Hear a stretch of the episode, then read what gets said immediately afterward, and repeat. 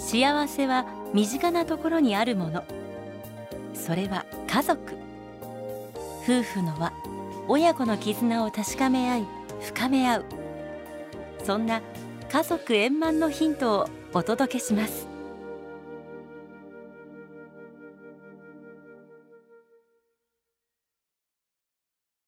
家族円満。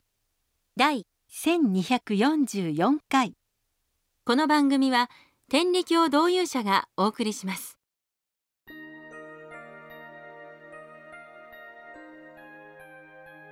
天理教教祖中山美紀様親様をめぐってこんな逸話が残されています。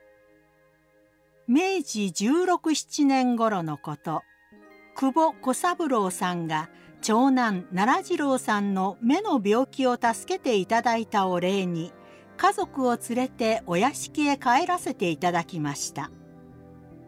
赤きを召してお座りになっている親様のお姿に小三郎さん夫婦が恐縮していると息子の奈良次郎さんは無邪気に辺りを見回し親様のおそばに置いてあるぶどうに目を留めました。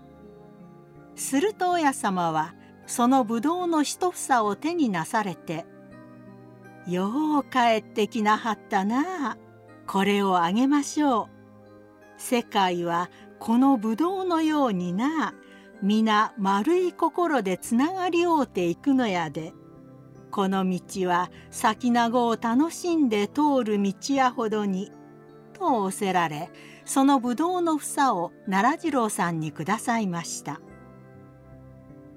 この短いお言葉の中には親様の親心がたくさん詰まっています。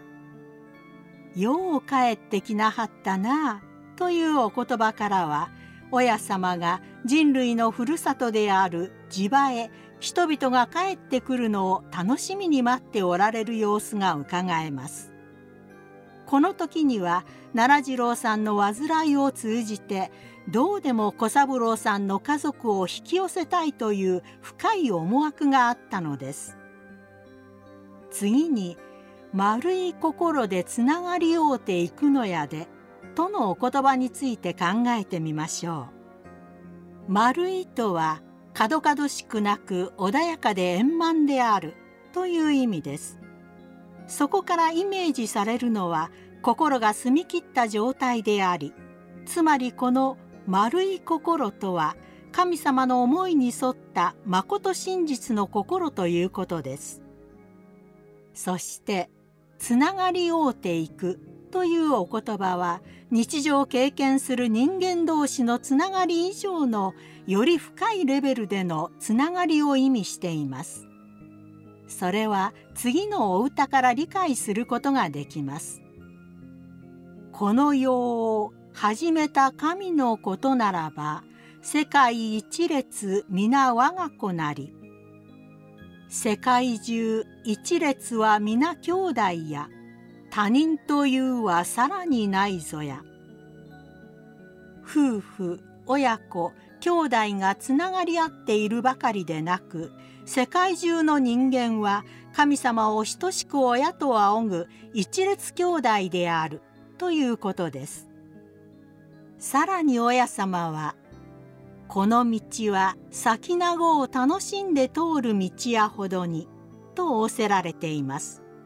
ここで言われる「先長とは単に長い間というだけでなくこの信仰が親から子へ子から孫へと末代まで続くことを仰せられ楽しんで通る道というお言葉によって何を見ても何を聞いても嬉しい楽しいという陽気づくめの日々をいつまでも通るようにと諭されています。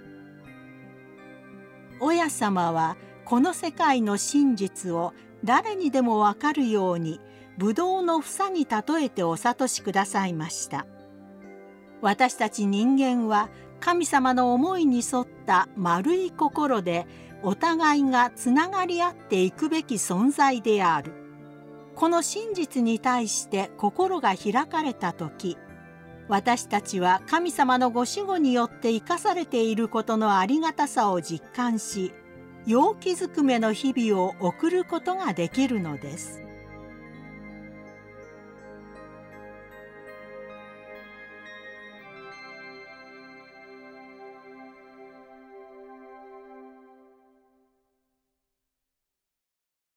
ゴミ拾いは誰のため？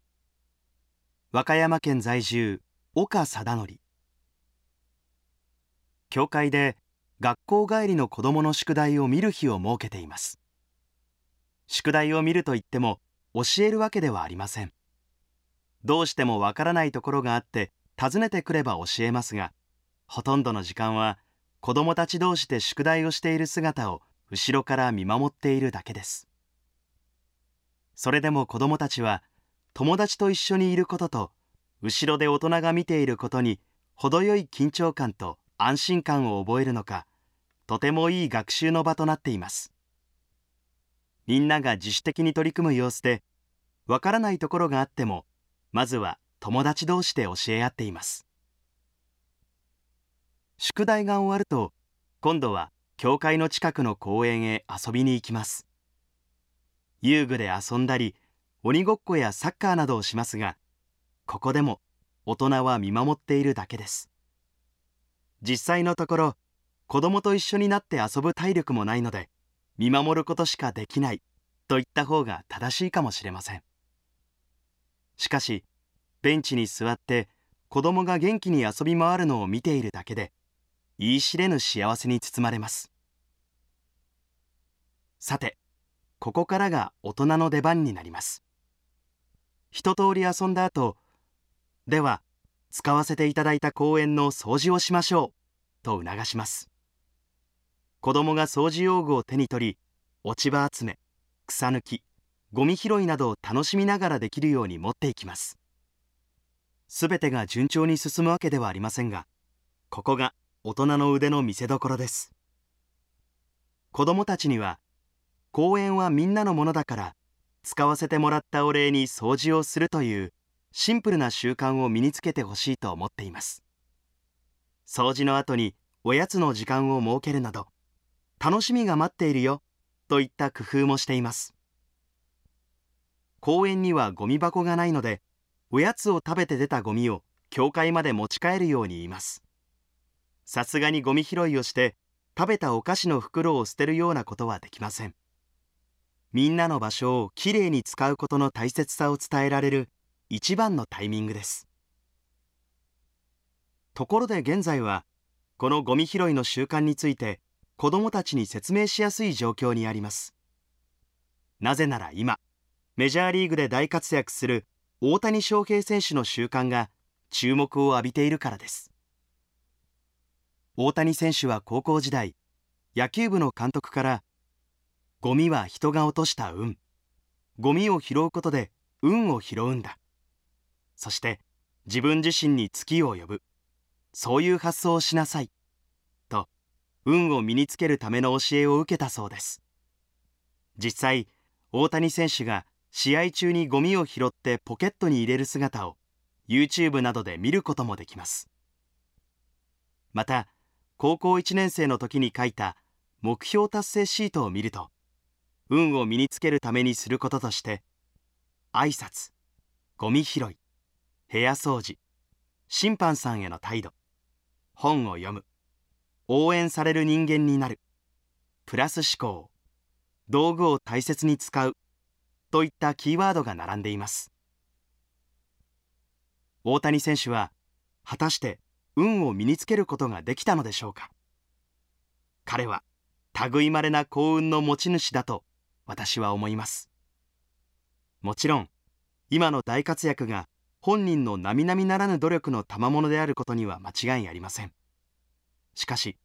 温かい目で見守ってくれる恩師に巡り合い不可能だと言われたピッチャーとバッターの二刀流に挑戦する環境が整ったことそして先の WBC において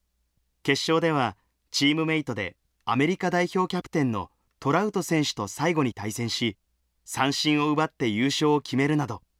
まさにドラマのような展開を呼び起こし世界中の人々を魅了したのです。これらは本人の努力だけでは実現できない世界だと言えるでしょう。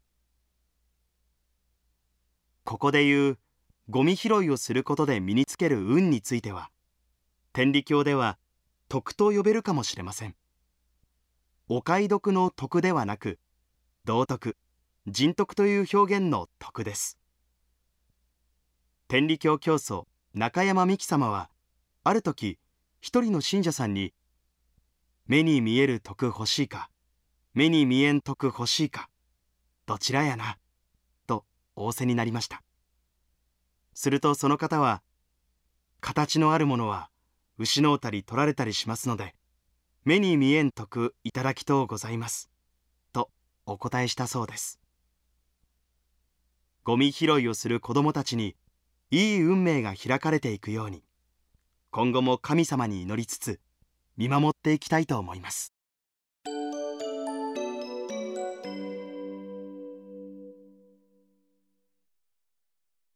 家族円満第1244回。天理教導遊者がお送りしました。